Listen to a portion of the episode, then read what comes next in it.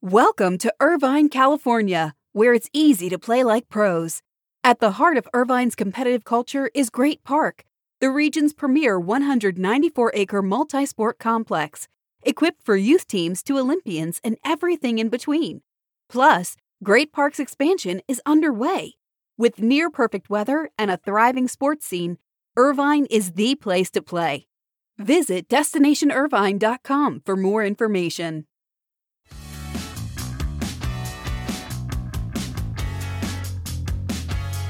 Tough news out of the Australian Open on Monday today as Nick Kyrgios was forced to withdraw from the Australian Open just ahead of his scheduled first round match because of an injury to his left knee that will require surgery. There was a lot of hype around him. He was profiled in Sunday's New York Times as the face of tennis and is a key part of Netflix Break Point docuseries, but now he faces knee surgery, and it's a definite tough blow for the Australian Open. This is your morning buzzcast for Monday, January 16th, an abbreviated buzzcast on Martin Luther King Day. Hope everybody has a nice holiday. Let's start with the San Antonio Spurs. They harken back to the team's past on Friday night as the franchise broke the NBA's all time single game regular season attendance record.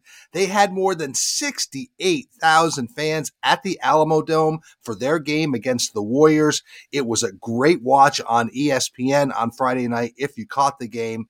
That attendance number topped the more than 62,000 who saw the Hawks play the Bulls in a 1998 game at the Georgia Dome. But the Spurs night, really quite a night. It's being called one of the most memorable nights in the Spurs' 50 year history. It was the team's first game at the Alamodome since they left the building for the AT&T Center before the 2002 season. In the San Antonio Express News, Friday's game was called part kegger and part family reunion with a basketball game thrown in for good measure. And the team offered up a lot of history and nostalgia throughout the evening. So, a big night for the San Antonio Spurs and the NBA on Friday. Speaking of reaching back to the old days, the Utah Jazz have brought back Delta Airlines as their naming rights partner, and the Salt Lake City Arena will now be called the Delta Center starting on July 1st after current naming rights partner Vivint steps aside on June 30th. Terms of the new deal weren't disclosed. Remember, the Jazz Arena had been known as the Delta Center from when it opened in 1991 through 2006. Delta CEO Ed Bastian said every time someone called it the Delta Center, it would bother him, and he felt guilty over not renewing the naming rights deal.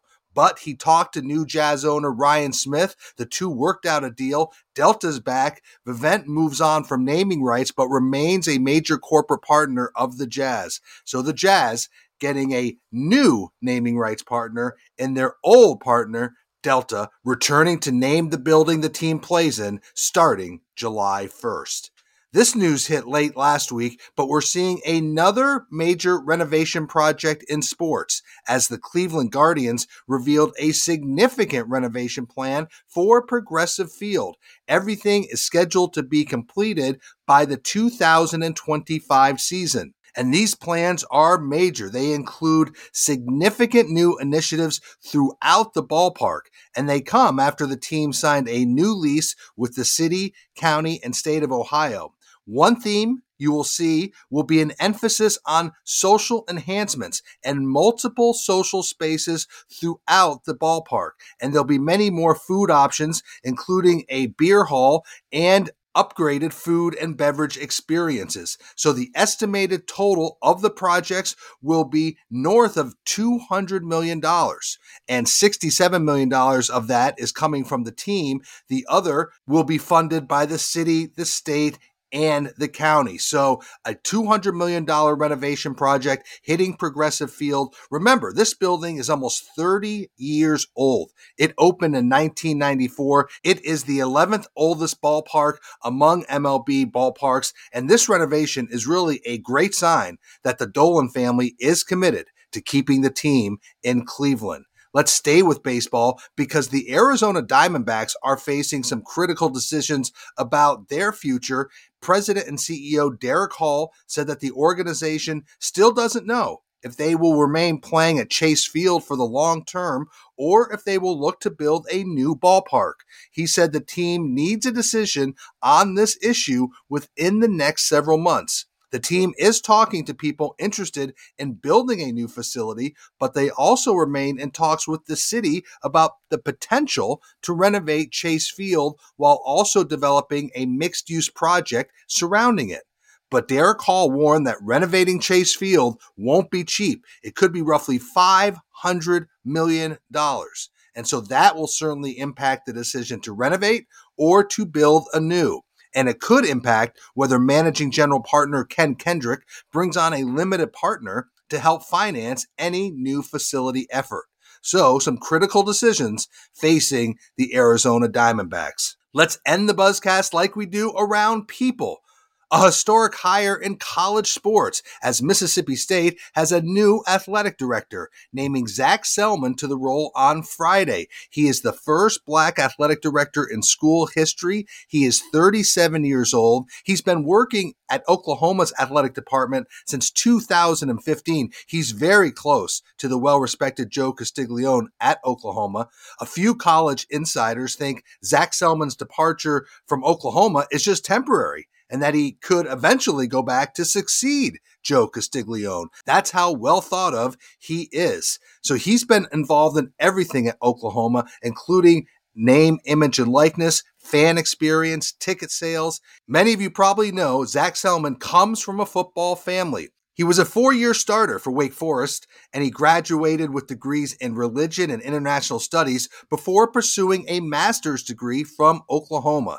So this is seen as a strong hire for Mississippi State as they have landed a young rising executive who certainly will bring new ideas and energy to campus.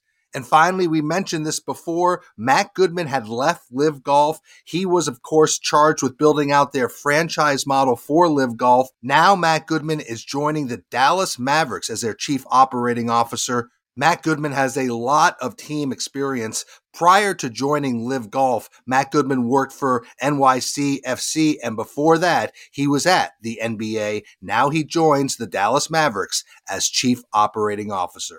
And so that is your morning buzzcast for Monday, January 16th. I'm Abe Madkour. Have a great holiday. Stay healthy. Be good to each other. I'll speak to you tomorrow.